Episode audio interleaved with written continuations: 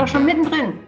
Herzlich willkommen zur achtundzwanzigsten Folge unseres Podcasts Who Cares?!, unser liebevoll hemdsärmeliger Podcast Who Cares?!, den wir einmal die Woche aufnehmen. Wir machen das zu dritt. Markus Dekoller, unser Digital Media Guru und ähm, freiberuflich beratend tätig für alle, die es nötig haben und alle, die sich interessieren. Genau, und hier in der Runde unsere Bereicherung, was diese Themen betrifft. Aber nicht nur das, auch ähm, genau ein, wie kann man es am besten ausdrücken, unser spiritueller Berater in Bezug auf Wasserkefir, Work-Life-Balance, aber auch, ähm, wie man am besten soziale Aktivitäten bei TikTok platziert. Und dann ist Marc Groß dabei, Landesgeschäftsführer vom Deutschen Roten Kreuz in Baden-Württemberg.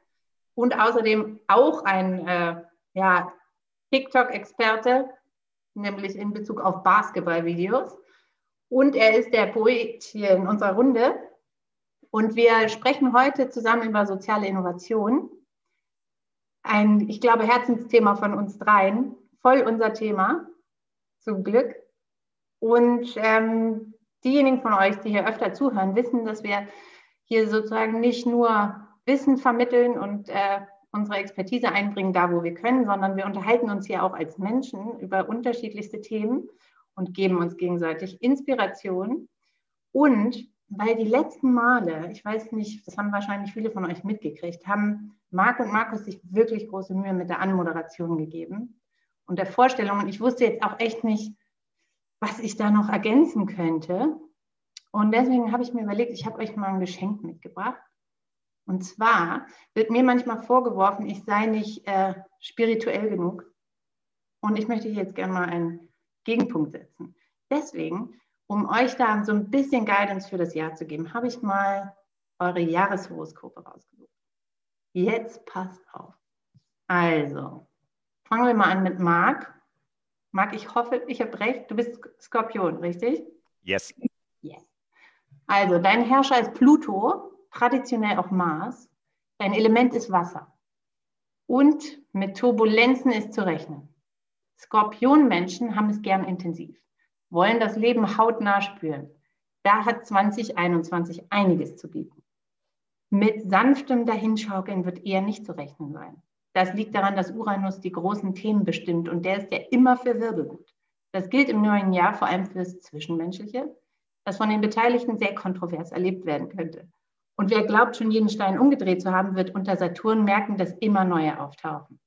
Das ist keine Schikane des Schicksals, sondern Teil eines Veränderungsprozesses, der sie über sich hinauswachsen lassen und beleben kann. Weißt du Bescheid? Dann Markus, du bist ja Waage, ne? Die ich rausgefunden habe. Obviously. Obviously. Und deine Herrscherin ist Venus als Abendstern in Gestalt der Liebesgöttin. Und dein Element ist Luft. Und die Überschrift für zwanzig einundzwanzig ist bei dir: Ich mit allem, was zu mir gehört. Erkenne dich selbst. Das ist ihr Überthema für zwanzig einundzwanzig. Wenn Pluto ausleuchtet, was in ihrer Seele ganz nach unten geräumt wurde. Sich besser verstehen, die Vergangenheit und die Gegenwart. Darum muss es ja auch gehen, wenn man authentisch leben möchte. Abwehrmechanismen, Beuteschemata, Denk- und Verhaltensmuster, verlorene Träume, Lügen, Geheimnisse. All das kann auf den Tisch kommen. Unter Saturn könnte Ihnen auch bewusst werden, dass Sie viel zu oft darauf gepolt wurden, Erwartungen zu erfüllen. Und Jupiter kann Mut zum Ausbrechen wecken. Die kosmische Botschaft lautet: Du schaffst alles, auch Stroh zu Gold zu machen. Also, in diesem Sinne, ich erspare euch die ganzen Details, die da noch zu Beruf, Liebe und Leidenschaft und Fitness da noch stehen. Die könnt ihr dann nachlesen, ich schicke euch mal den Link. Aber ähm, ich hoffe, das hilft euch jetzt noch besser in das neue Jahr zu starten. Und bevor wir richtig einsteigen in soziale Innovationen, ähm, lasse ich natürlich Marc zu Wort kommen, der noch seine Poesie mit einbringt. Ich weiß gar nicht, ob man das jetzt noch, das ist ja pure Poesie gewesen. Vielen Dank dafür an der Stelle. Äh, Lena, Markus, ich hoffe, du suchst parallel mal ihr Sternzeichen und solche Geschichten raus, damit wir das heute noch im Podcast auflösen können. Und ich verschaffe dir ein bisschen Zeit dafür. Angst. Siehst du, wie ich uns in Zukunft deute? Siehst du, wie ich zwischen dunklen Welten schreite? Gewalt keimt bald das Gute auf die Seite.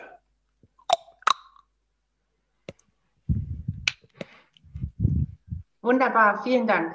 Also ihr müsst euch die Mühe nicht machen. Ich habe meins natürlich auch rausgesucht. Ist doch keine Frage. Das war alles auf einer Seite. Insofern, das kann... Ja, hau raus! Jetzt, das wollen wir wissen. Na gut. Okay, also wartet.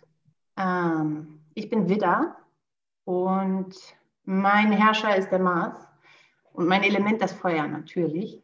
Und meine Überschrift ist Zurück in ruhigere Bahnen. Die großen Augenblicke sind die, in denen wir geschafft haben, was wir uns nie zugetraut hätten. Mit diesem Satz im Hinterkopf dürfen Sie auf die letzten Monate zurückblicken, die Sie fast über Gebühr gefordert haben.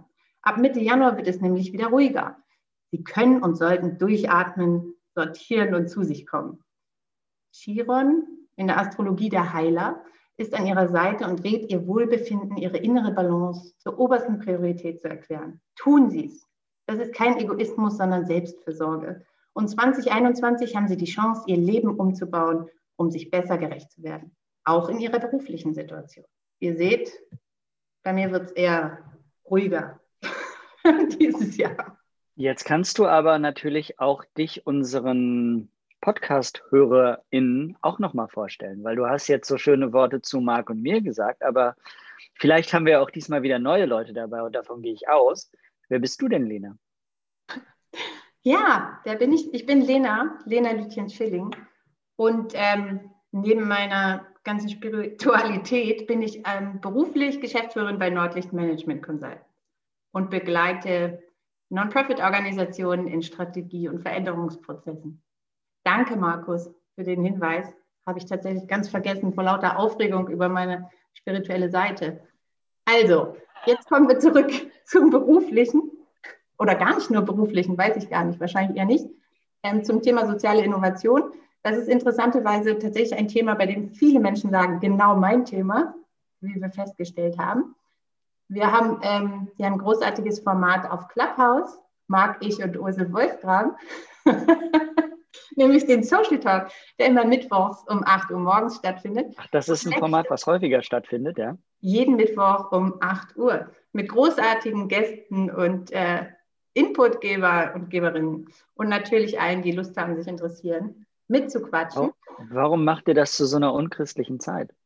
Das ist keine unchristliche Zeit. Das ist die Zeit, in der man guten ersten Kaffee trinken kann und Zeit ja, hat, um sich über solche Themen Gedanken zu machen. Also, ja, gut, das stimmt. Ich, ich finde die Uhrzeit eigentlich ziemlich gut. Und jedenfalls letzte, diesen Mittwoch haben wir über soziale Innovationen gesprochen und zu Recht gibt es immer wieder den Vorwurf, dass das ja nicht besonders ähm, inklusiv ist, einfach weil, oder, oder bestimmte Menschen ausschließt, nämlich alle, die ähm, kein iPhone haben. Und deswegen haben wir gesagt, wir werden die wichtigsten Punkte auch mal in unserem Podcast benennen. Und es war tatsächlich eine ganz schöne Diskussion. Da waren Sebastian Schilden dabei von den Malteserwerken, Arno Beck vom Gewächshaus M, Florian Landdorf von der Welthungerhilfe, Sarah Rosenthal von FINEO, die den Scala-Campus da leitet. Und natürlich auch äh, Marc und Ursel. Und wir haben darüber gesprochen, wie eigentlich ähm, ja, auch viele soziale Organisationen ganz systematisch Innovationsprozesse angehen und fördern.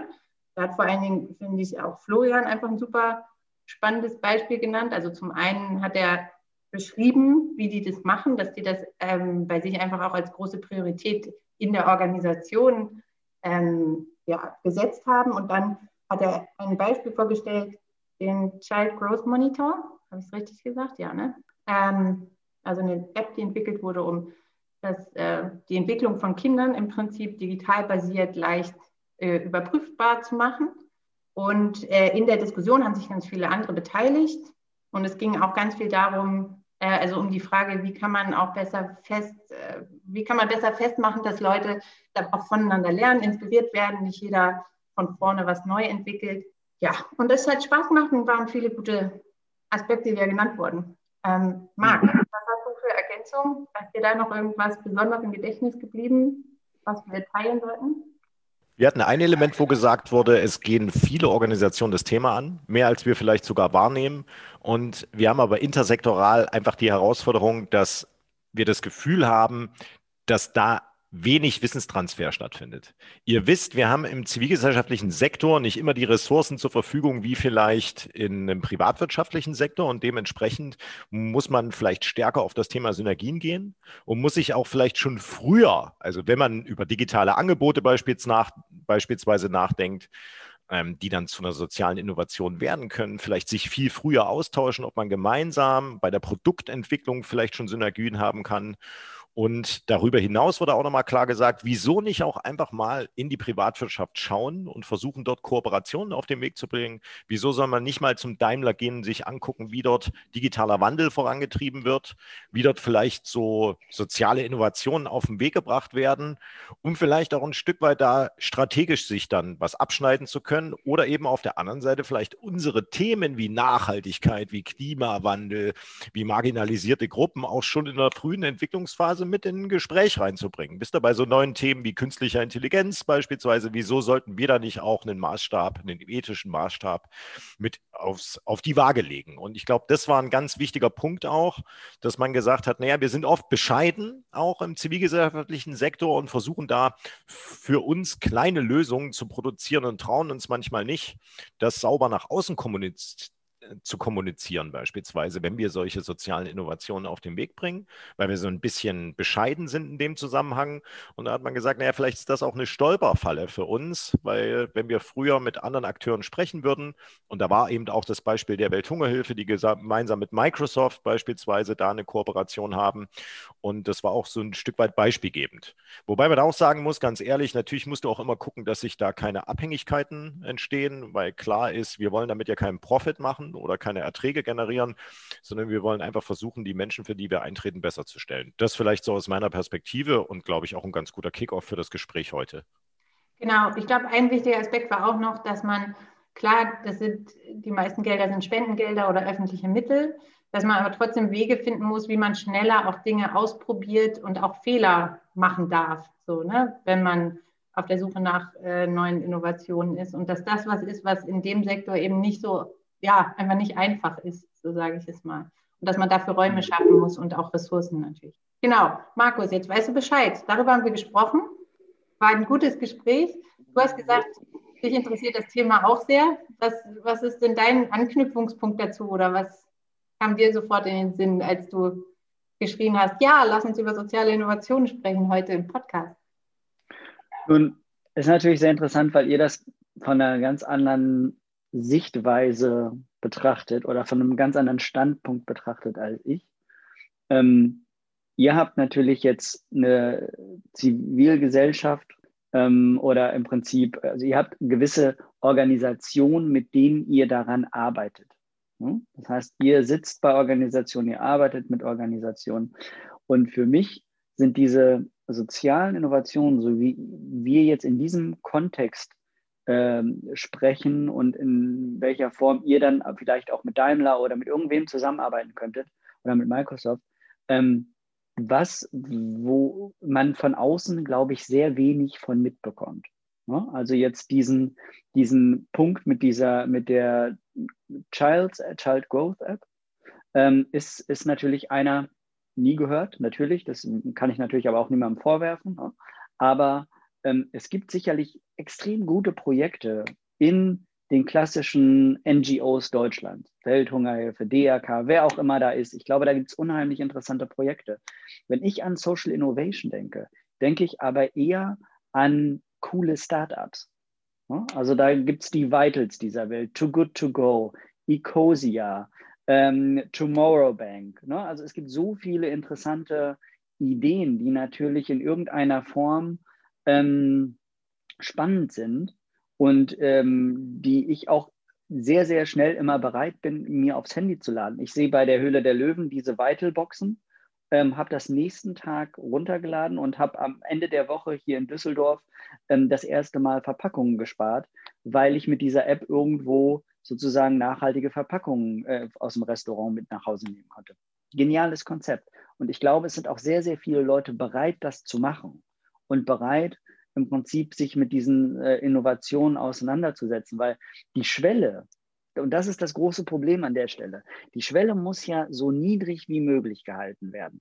Für mich Ich sehe das, ich lade das runter und ich kann das innerhalb von ein paar Tagen anwenden. Perfekt. Möglicherweise kann ich auch diese äh, Growth-App äh, runterladen und kann sofort im Prinzip gucken, wie ich das im Familienkreis oder so anwenden könnte. Ich taste jetzt äh, drum rum, weil ich nicht genau weiß, was diese App kann, aber ne? Und das heißt also, ich glaube, vom, von der Nachricht, es muss eine sehr große Bühne für große Innovationen in, in euren Organisationen geschaffen werden. Und die müssten im Endeffekt ähm, leicht umsetzbar sein. Und dann, glaube ich, haben wir einen Case für ähm, zumindest die Leute, die sozusagen nicht die sind, an die sich das wendet per se. Ne? Also es sind jetzt, ich weiß nicht, ob ihr das in den letzten zwei Tagen mitbekommen habt, da gab es ja diesen Wacken-Gründer, der investiert hat in ein Startup für ältere Leute, dass ältere Leute ähm, ein besseres Lebensumfeld haben. Super interessant, ging auch durch ganz Deutschland in der Presse. Solch, solche Sachen sind ähm, für mich dann immer sehr interessant, weil es sind, ähm, sind Leute, die nicht betroffen sind, so wie ich. Das heißt, ich brauche, ich, das Startup wendet sich nicht an mich, aber ich werde trotzdem erreicht und empfinde das als etwas Cooles. Und kann mir im Endeffekt das angucken, kann mir überlegen, ob ich das vielleicht für jemanden, der bei mir im Familien- oder Bekanntenkreis ist und tatsächlich auch in diese Richtung Hilfe bräuchte, äh, und kann diese Lösung dann sozusagen mit Connecting the Dots zusammenbringen. Mein Punkt ist, ähm, ich glaube, die, die Innovationen, so cool wie sie sind, von den Organisationen müssen eine noch größere Bühne bekommen und ähm, damit dann auch dass die Unternehmen selbst, die Organisationen selbst als Innovationstreiber darstellen, weil ich glaube, so wie ich von Social Innovation als Start-up-Domäne denke, noch nicht mal großartig. Ich glaube, also das, was die großen Unternehmen machen, klar, das ist, das ist auch gut. Manche, manche Unternehmen meinen das auch komplett ernst, manche machen großes Greenwashing, aber ähm, in die Richtung, das so auf Start-ups zu projizieren, so wie ich das einfach gemacht habe in dem Moment, wo dieses Schlagwort bei uns im Chat drin war, ähm, da die großen ähm, Organisationen wie das D R K, wie die Welthungerhilfe, Viva Con Agua ist zum Beispiel jemand, den ich da sehr weit vorne sehen würde, so ganz nativ. Ne? Das heißt, da, ähm, da sozusagen mehr Bühne schaffen, das wäre schön. Aber dann ist es letztendlich eine Frage des Marketingbudgets?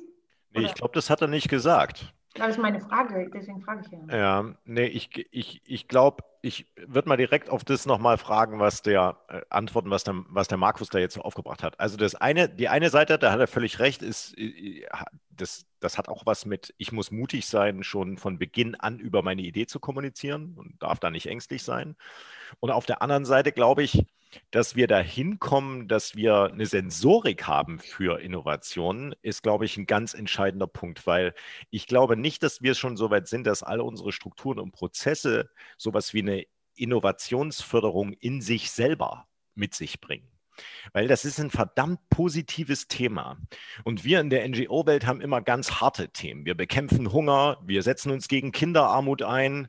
Und ich sage mal, natürlich macht das auch Spaß, keine Frage, aber wir tun uns ein bisschen schwer, sage ich mal, das von lustigen Themen überlagern zu lassen oder Freudethemen. Und ich finde, das Innovationsthema ist was ganz Positives, weil ich eigentlich, sage ich mal, das startet mit einer Kreation, mit einer Idee, ähm, und das hat viele Freiheitsgrade für viele Menschen, die in verschiedenen äh, Bereichen tätig sind. Weil es kann auch ein Hausmeister eine wunderbare Idee haben, die uns im Alltag relativ gut hilft. Und das muss ja auch nicht immer was Digitales sein. Und deswegen, glaube ich, sind wir gerade in einem Prozess, der uns dahin bringt, dass wir viel stärker hinhören und hinsehen. Also in unsere kleinen Startups, würde ich mal sagen, die wir eigentlich haben. Wir haben viele kleine ehrenamtliche Ortsvereine, wir haben kleine Jugendrotkreuzgruppen und die entwickeln immer wieder ganz spannende Themen. Nur sind wir, glaube ich, noch nicht systematisch in der Lage, diese Themen zu sehen, sie, wenn wir sie denn erkennen, für andere zugänglich zu machen und dann in so ein Skalierungsthema reinzugehen. Weil wenn wir das, dazu gehört ja auch Mut. Dazu gehört vielleicht auch, sage ich mal, über seinen Schatten zu springen und da auch mal eine Investitionsgrundlage zu äh, schaffen. Ähm, und ähm, dazu gehört eben auch, dass ich, wie soll ich sagen, dieser Mut zur Innovation Raum gebe. Ähm, habt ihr und, denn, lass ja. mich da ganz kurz mal fragen, habt ihr denn sowas wie einen Innovationskasten oder eine E-Mail? Innovation@ dakbavü punkt de, sage ich jetzt mal. Weil du, du sagst mir, es gibt viele Ortsvereine, es gibt viele Jugendgruppen. Äh, ich kann mir vorstellen, dass es bestimmt schon mal eine Idee gab, und das geht nicht nur fürs D R K, das gibt es bei ganz vielen Organisationen, die eine Ebene sozusagen, wenn du willst, höher getragen wurden. Und die Person fand es einfach, hm, ja, nö, weiß ich nicht, ist keine gute Idee, machen wir nicht. Ne? Und schon ist diese Idee im Sande verlaufen. Aber hätte sie sozusagen, wäre sie bei dir gelandet beispielsweise, hättest du gesagt, mega, machen wir morgen, äh, ich stelle dir ein Team bereit. Das heißt also, ich glaube, so ein Innovationsfluss, der muss auch sehr einfach gestaltet werden. Ne? Und deswegen gibt es ja auch in so großen Firmen immer so, ähm, so Innovationstage manchmal auch, die, also ist ja im Silicon Valley irgendwie ein großer Deal, wenn du eine Idee hast, dann hier hast du ein halbes Jahr Zeit und go. Ne? Und ähm, ich glaube, da muss auch ein, da gibt es auch noch einen großen Nachholbedarf, dass ähm, nicht nur in N G Os, sondern in auch in vielen traditionellen Firmen, ähm, dass Innovationen sehr einfach an die zuständigen, zuständigen Stellen auch äh, weitergeleitet werden. Ne? Mhm. Ähm, wir haben das bei uns jetzt dadurch gelöst, dass wir schon vor ein paar Jahren angefangen haben, gerade in Bezug auf das Thema Digitalisierung und Innovationen in dem Zusammenhang, ein Netzwerk, wenn du so willst, zwischen einzelnen Landesverbänden aufzubauen, wo wir dem Ganzen aber auch eine Struktur gegeben haben, mit Personalstellen das hinterlegt haben, sodass du wie so einen Innovationskoordinator hast, wenn du so willst. Und der ist dann auch gleichsam dafür zuständig, sage ich mal, so Innovationsscouts auszubilden. Also und Menschen zu befähigen, sowas zu erkennen, eine Sensorik zu entwickeln und das uns dann zurückzuspielen. Und wir haben ja in Baden-Württemberg so ein digitales Leadership-Programm beispielsweise eingeführt. Und das ist eigentlich nichts anderes, was dahinter steckt, als die Idee, Leute aus Ortsvereinen, aus dem Ehrenamt mit Hauptamtlern zu kombinieren und die gemeinsam dazu zu bewegen, dass sie Ideen für unseren Alltag entwickeln, vielleicht auch Ideen, die sie kopieren. Also wir, ich sehe uns nicht als First Mover immer unbedingt, so wie bei Too Good To Go, dass wir direkt die Problemlösung da aufreißen. Aber ich glaube schon, dass wir natürlich auch wissen, was andere machen, dass wir gut im Benchmarking sind und dass wir auf der Basis jetzt einen Kanal haben, wo diese Ideen ihren Weg zu uns finden, da wo sie hingehören, weil dann können wir gemeinsam, und das machen wir jetzt mit diesen Ideen, wenn sie aus dem digitalen Leadership-Programm kommen, wenn wir merken, da gibt es eine Möglichkeit, dass vielleicht andere Ortsvereine oder Kreisverbände davon profitieren können, dann machen wir so eine Art Webinar mit denen. Dann holen wir die alle kurz in eine Schalte rein und pitchen denen die Idee. Und diejenigen, die Interesse haben daran, das Thema weiterzuverfolgen, sowas wie Voice-Applikationen beispielsweise in Pflegeeinrichtungen, für die bauen wir dann eine Bühne, wo die sich regelmäßig treffen und wo die dann von der Erfahrung, gemachten Erfahrung partizipieren können und mit denen, so einer Koalition der Willigen, wenn du so willst, mit denen reden wir dann drauf, da auch drüber, okay, seid ihr denn bereit, auch eine Summe X mit reinzugeben, damit wir das Thema, sage ich mal, für uns alle besser auf den Weg bringen können. Und so ist jetzt der D R K Elterncampus beispielsweise auch entstanden. Ideen, die eigentlich aus unserem Bauch und unserer Hüfte kommen, sind eh die besten, weil du hast halt auch den Vorteil, wenn diese Ideen top-down kommen, dann gibt es kein Ownership in den Gliederungen dafür bei den Ehrenamtlichen. Aber wenn das ein Ehrenamtlicher entwickelt hat und auf die Idee gekommen hat, dann ist die Wahrscheinlichkeit höher, dass du wirklich daraus spannende Projekte machen kannst. Also ja, ich würde das, das war, du hast ja jetzt das am Beispiel vom D R K genannt. Ich sehe das in ganz vielen Organisationen, dass die äh, unterschiedlichste Wege auch austesten. Also es ist, glaube ich, kein stiefmütterlich behandeltes Thema, auch in sozialen Organisationen nicht. Also es gibt InnoLabs, es gibt jetzt hier zum Beispiel, Arno Beck hat ja das Gewächshaus M bei den Maltesern vorgestellt, wo du dich intern, wenn du irgendeine Idee hast, bewerben kannst, auch systematisch gefördert wirst und so. Ähm, und auch Super. Begleitung an die Hand kriegst und so. Da profitieren soziale Organisationen natürlich auch davon, dass, dass sie oft äh, Pro Bono-Angebote nutzen können, zum Beispiel von irgendwie spezialisierten Partnern und Partnerinnen, die dann keine Ahnung, wo das dann gepitcht wird oder so und die geben nochmal Hinweise oder so. Da passiert echt schon sehr viel, finde ich, auch, auch unterschiedliche Sachen. Ähm, aber ich sehe trotzdem, dass es in vielen, gerade ich sag mal, ich weiß nicht, was der richtige Begriff ist, traditionellen, traditionellen Organisationsstrukturen schon ähm, Sachen gibt, die das erschweren. Und das sind häufig aus meiner Sicht ähm, sehr hierarchische Kommunikationsstrukturen, so wie du das eben genannt hast. Ähm, dass man das mal eben nach oben spielt, gibt es auch oft nicht, einfach auch nicht über die Kommunikationskanäle, die bestehen, weil schon alleine das normale Mitglied eigentlich nicht mit einem Landesgeschäftsführer oder so zu tun hat. Wobei die Frage auch ist, ist der der Richtige, um immer zu bewerten, ist das eine tolle Innovation, ja oder nein? Wahrscheinlich eher nicht. Aber trotzdem, so wie du es gerade beschrieben hast, wäre jetzt, glaube ich, kein gängiger Weg. Ähm, und dann, dann glaube ich schon, dass häufig die notwendigen Ressourcen auf jeden Fall auch ein Hemmschuh sind. Also finanziell und aber auch zeittechnisch. Naja, ich würde es nochmal konkret an dem Too Good To Go Beispiel machen. Das hätte der Markus vorhin aufgebracht. Also da sitzen irgendwie, ich glaube, die Geschichte ist ja, dänische Studenten sitzen beim, weiß ich nicht, in irgendeinem asiatischen Restaurant und fragen sich dann irgendwann dreiundzwanzig, dreißig, was macht ihr hier eigentlich mit dem Essen? So. Und dann fliegt das Essen, wird typischerweise weggeschmissen. Und dann sagen die, okay, wir würden es mitnehmen für unsere Freunde und geben dir dafür eine Summe X. Und daraus ist ja eine brillante Idee geworden, die eigentlich im Kern dieses Lebensmittelverschwendungsthema tackelt, was der W W F zum Beispiel seit Jahren sich in diesem Themenbereich positioniert. In Deutschland und auch international beispielsweise, aber auch viele andere Organisationen aus unserem Sektor. Nun ist halt die Frage, ähm, sind diese Organisationen darauf ausgelegt, dass du mit einmal, sag ich mal, eine andere Organisationsform, äh, die jenseits der hierarchischen Strukturen operiert, austestet, wo auch Gelder zur Verfügung gestellt werden müssen, ja, wo mit Investoren gesprochen werden muss, wo man auch so Beta-Phasen hat, wo man nicht weiß, funktioniert das in den nächsten drei Jahren? Da kann der beste Businessplan, kann ja dann nach zwei Jahren wegen mangelnder Nachfrage irgendwie scheitern. Und da finde ich, das ist jetzt nicht nur in, dem, in unserem Sektor so, sondern das ist auch bei großen Unternehmen so, wenn ich mir, an, wenn ich mir Tesla oder so angucke als Beispiel, die da ein Gamechanger in dem Bereich sind, wo ich eigentlich nur klassische Unternehmen erwarten würde. Und vor dem, also jetzt auch aus Deutschland beispielsweise, und vor dem Hintergrund glaube ich, das ist dann am Ende das, was die eine richtig große Herausforderung ist. Du entwickelst selber eine Idee. Ich bin mir sicher, dass der W W F die Idee auch vielleicht vorher schon mal entwickelt hatte. Aber dass man jetzt sagt, okay, und jetzt mache ich sowas wie ein Startup, was der Markus gesagt hat, und in dieses Startup gebe ich irgendwie finanzielle Ressourcen. Also dafür brauche ich auch das Know-how. Wie baut man eigentlich so ein Startup? Was für Leute brauche ich da drin?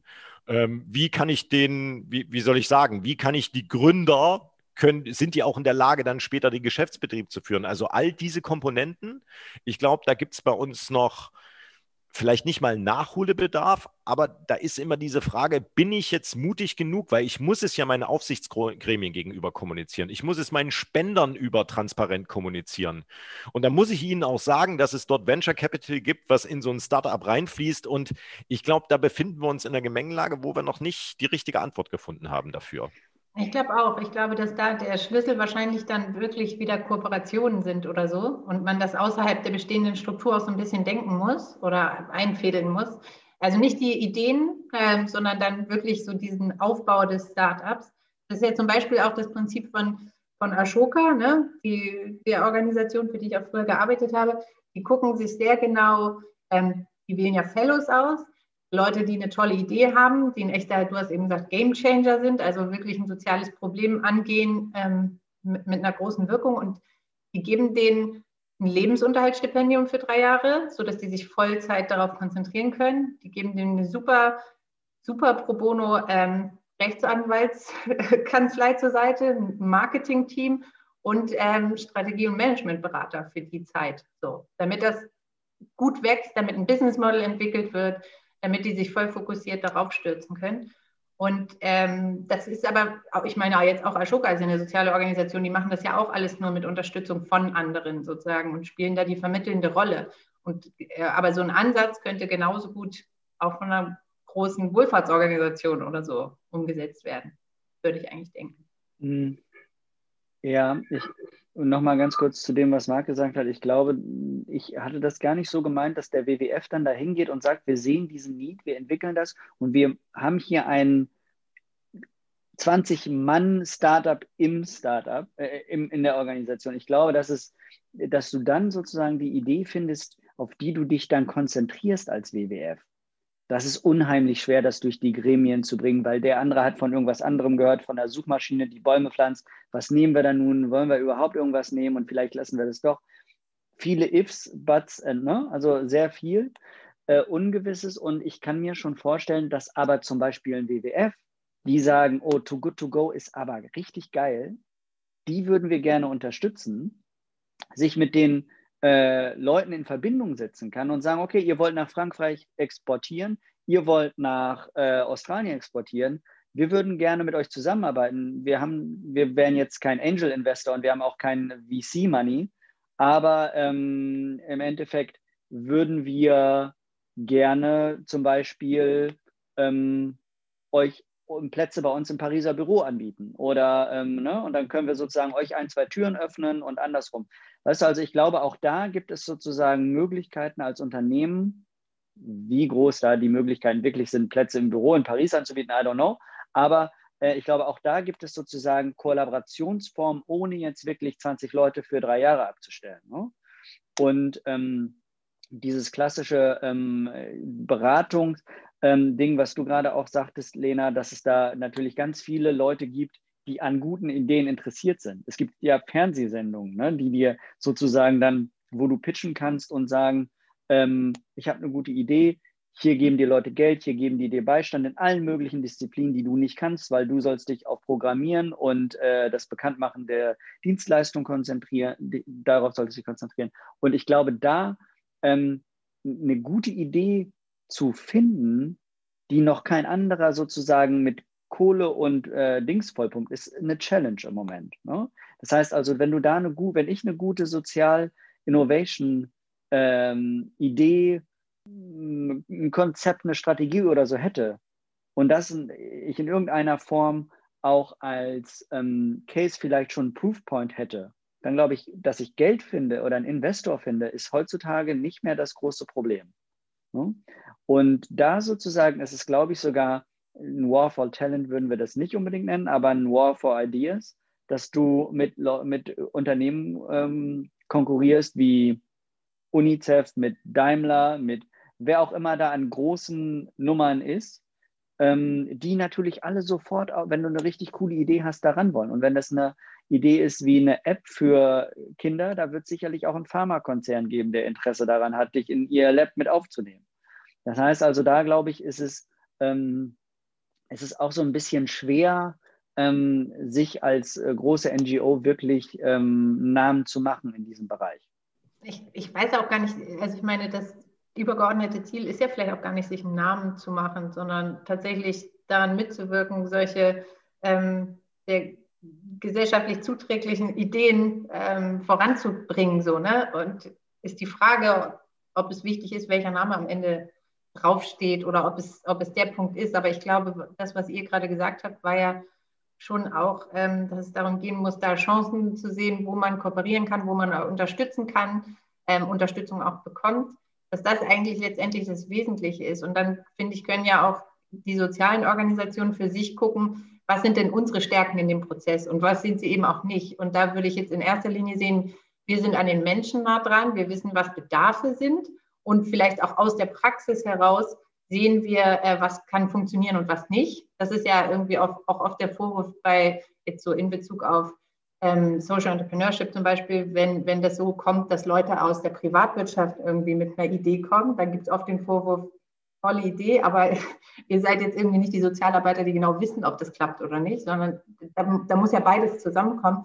Und, und das, das finde ich insgesamt so, ein, so eine Herangehensweise, die vielleicht sich stärker durchsetzen sollte, dass, dass ja auch nicht einer alles machen muss, sondern dass man gucken muss, wo kann man in dieser Wertschöpfung von sozialer Innovation am besten zusammenarbeiten und wer kann was dort einbringen. Ich finde, das hat sich jetzt auch in der Pandemie eben durch diese unterschiedlichen Hackathon-Formate und so weiter gezeigt, dass eigentlich die besten Ergebnisse da rauskommen, wo du beispielsweise Entwickler und Sozialarbeiter matchst oder so, ne? Ja.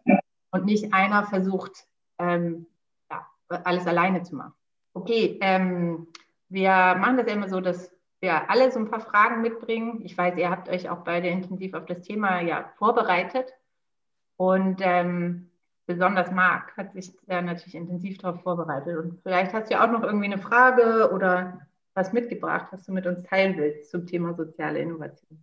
Ja, ich würde ähm, nochmal den äh, hier unser Clubhouse-Event, unser geilen Social Talk, jeden Mittwoch acht Uhr. Markus, du bist herzlich eingeladen. Für dich gibt's auch, würde ich auch Kaffee irgendwie liefern lassen zu dir. Ähm, Da ist mir aufgefallen, dass wir, wenn wir über soziale Innovationen sprechen, derzeit fast ausschließlich über digitale Themen reden. Ich habe ein, hab ein Beispiel formuliert, das gebe ich noch mal ganz kurz in die Runde.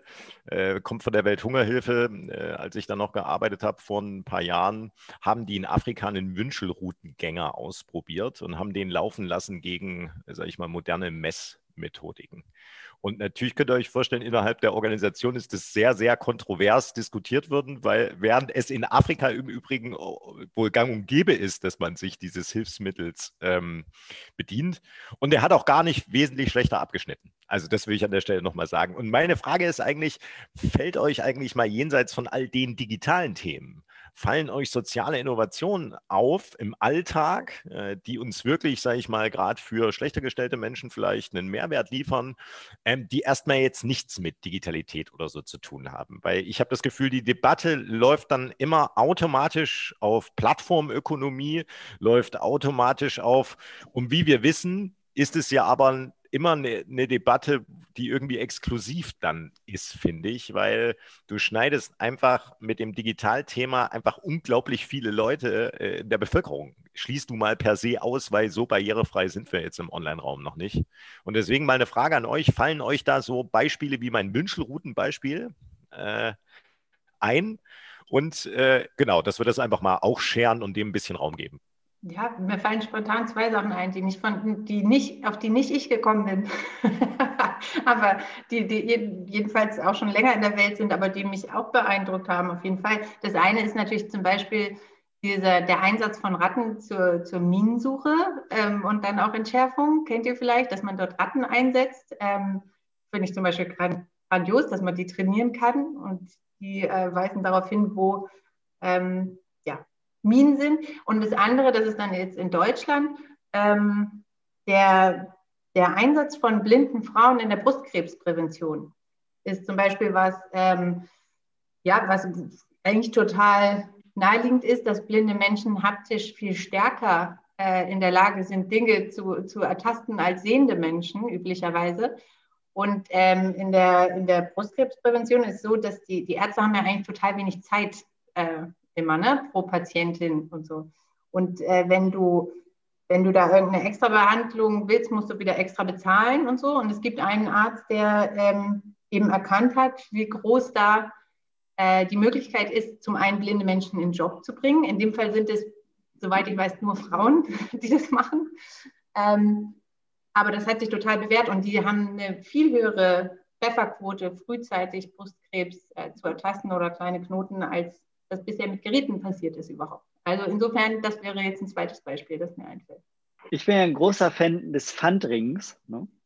Das finde ich eine sehr schöne Innovation. Und die gab es ja vor ein paar Jahren. Ich weiß nicht, ob der Zug schon über ganz Deutschland weggerollt ist, aber in Düsseldorf gibt es immer an den äh, Mülltonnen in der Innenstadt gibt's so Ringe, wo man seine Dosen und Flaschen reinstellen kann, damit Leute nicht mehr ähm, sozusagen, naja, reingreifen müssen in die Mülltonne und sich vielleicht wehtun oder mit irgendwie reinleuchten, sondern den Pfand direkt mitnehmen können. Das fand ich ganz cool.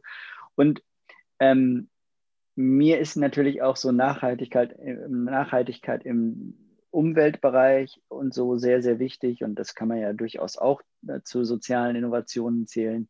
Ähm, und da gibt es natürlich in dieser äh, Welt der fleischlosen oder veganen ähm, Ernährung endlos Innovation. Ne? Also es ist mittlerweile ja auch so, dass der eine oder andere von uns schon mal einen Beyond Meat äh, Burger oder einen fleischlosen Burger äh, irgendwie probiert hat. Es gibt mittlerweile sehr viel ähm, Startups in den U S A, die in Richtung Ei-Imitationen äh, gehen und so. Also da wird extrem viel geforscht. Ähm, hat auch nicht unbedingt was mit digital zu tun, also mit Plattformen, aber haben natürlich einen, einen, ja, einen unheimlichen Impact auf eine nachhaltigere Welt. Und Marc, so, was ist dein Lieblingsbeispiel? Ja, genau. Mein Lieblingsbeispiel ist relativ aktuell. Also ihr werdet lachen. Ich habe vor, vor ein paar Wochen unwissend, dass es diesen Ansatz tatsächlich gibt, ähm, mit ein paar Leuten von der Rettungshundestaffel bei uns gesprochen. Und wir haben so ein bisschen Ping-Pong gespielt und ähm, ich habe gesagt, man können diese Hunde nicht eigentlich auch jetzt Corona oder so? Also wir haben da noch Späße drüber gemacht. Und jetzt ähm, sehe ich euch mal ein Beispiel, die Miami Heat.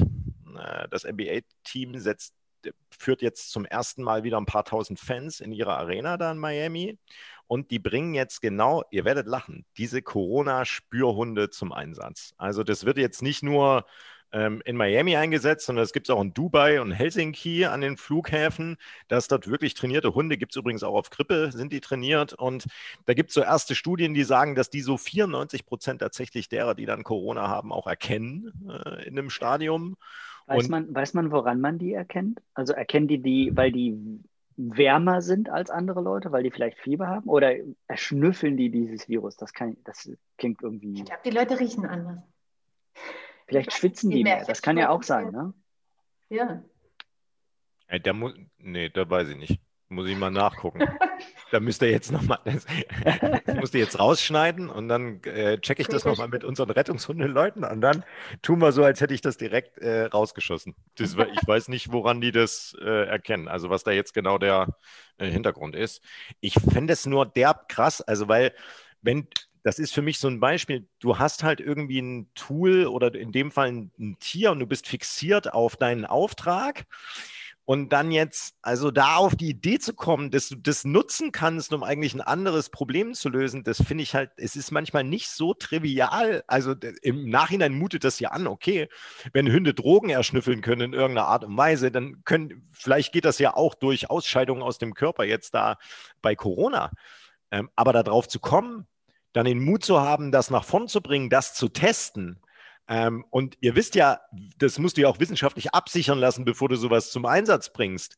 Und ich glaube, so einen Prozess anzugehen, das dann umzusetzen, äh, das ist wieder ein Beispiel für mich, wo, wo du auch siehst, wie viel Energie, wie viel Glaube und wie viel Mut dazugehört, so ein Innovationsthema dann auch bis zum Ende da dran zu bleiben. Und das sieht man auch immer in der Höhle der Löwen, finde ich, bei so Gründern, bei eigenen Gründern, die da manchmal über Jahre hinweg in eine Idee unfassbar viel rein investieren, wo, die, wo dann irgendwie da die Leute da sitzen in der Jury und sagen, geht gar nicht, ist völlig am Bedarf vorbei, hat keine Nachfrage, aber die haben so viel Herzblut da rein investiert, das zeugt mir massiven Respekt und dass daraus was entstehen kann, sieht man ja zum Beispiel bei diesen Spürhunden oder auch bei den Beispielen, die ihr genannt habt. Ja. Markus, hast du auch noch eine, eine Frage mit? Lass uns nochmal auf das Digitale zurückkommen. Man muss ja bei seinen Leisten auch bleiben. Und zwar würde ich gerne von euch wissen, was ihr tatsächlich von diesen sozialen Innovationen in digitaler Form, sprich, was habt ihr für Apps auf dem Handy, die jetzt so in sozialere Richtungen gehen? Was nutzt ihr da? So, die beiden gucken eifrig und leer in die Kamera und... Äh, Lena, äh, glaube ich, äh, hat äh, Marc den Ball zuschieben wollen. Marc, vielleicht ähm, übernimmst du. Ich muss hier den Knopf nur äh, finden. Ähm, was ich eine ganz geile Anwendung finde und was ich auch äh, auf meinem Smartphone runtergeladen habe, ist äh, Share the Meal. Ähm, es ist eine ganz geile Anwendung, wo du relativ einfach, finde ich, ähm, und relativ zielgenau äh, Mahlzeiten spenden kannst, wenn du so willst, äh, in verschiedene Entwicklungsländer.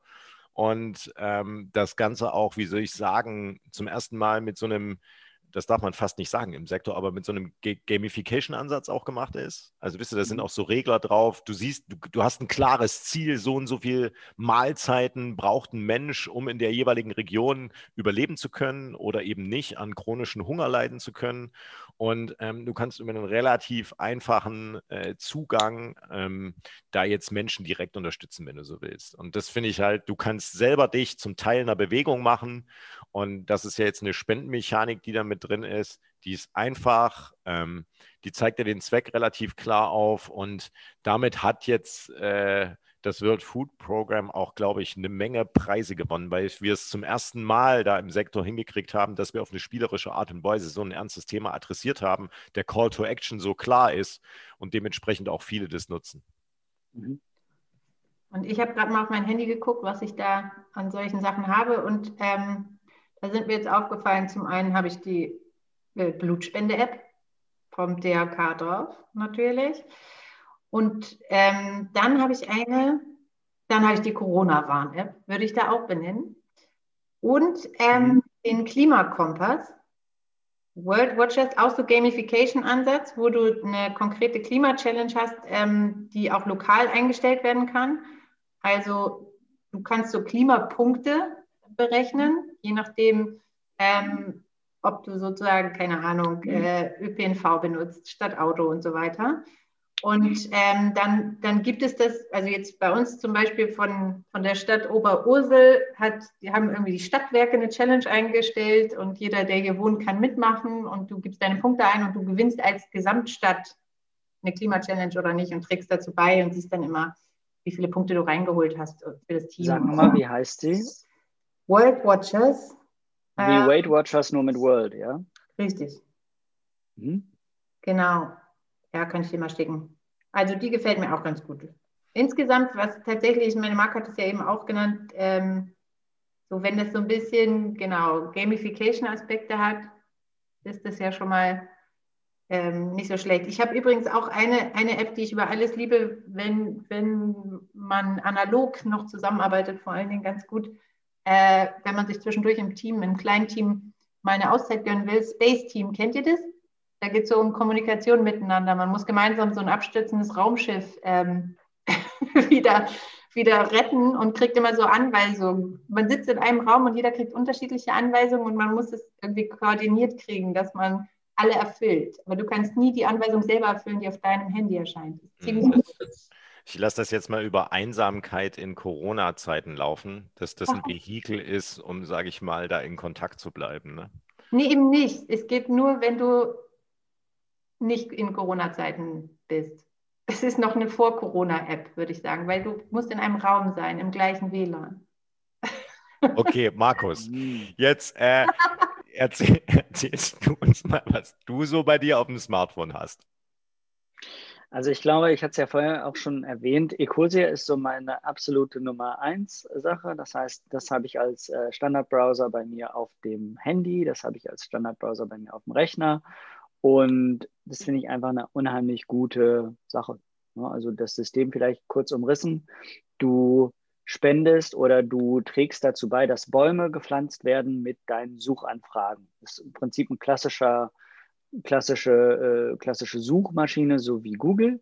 Nur, dass die Ads dafür genutzt werden, ähm, eben nicht ähm, die Firma reicher zu machen, sondern in Baumaufforstungsprojekte in, äh, ich glaube, Südamerika, China, Afrika, es ging auch in Australien letztes Jahr, als die Buschbrände da waren, ähm, da sozusagen mitzuhelfen. Und ähm, dann kannst du ungefähr sehen, pro vierzig Anfragen circa wird ein Baum gepflanzt.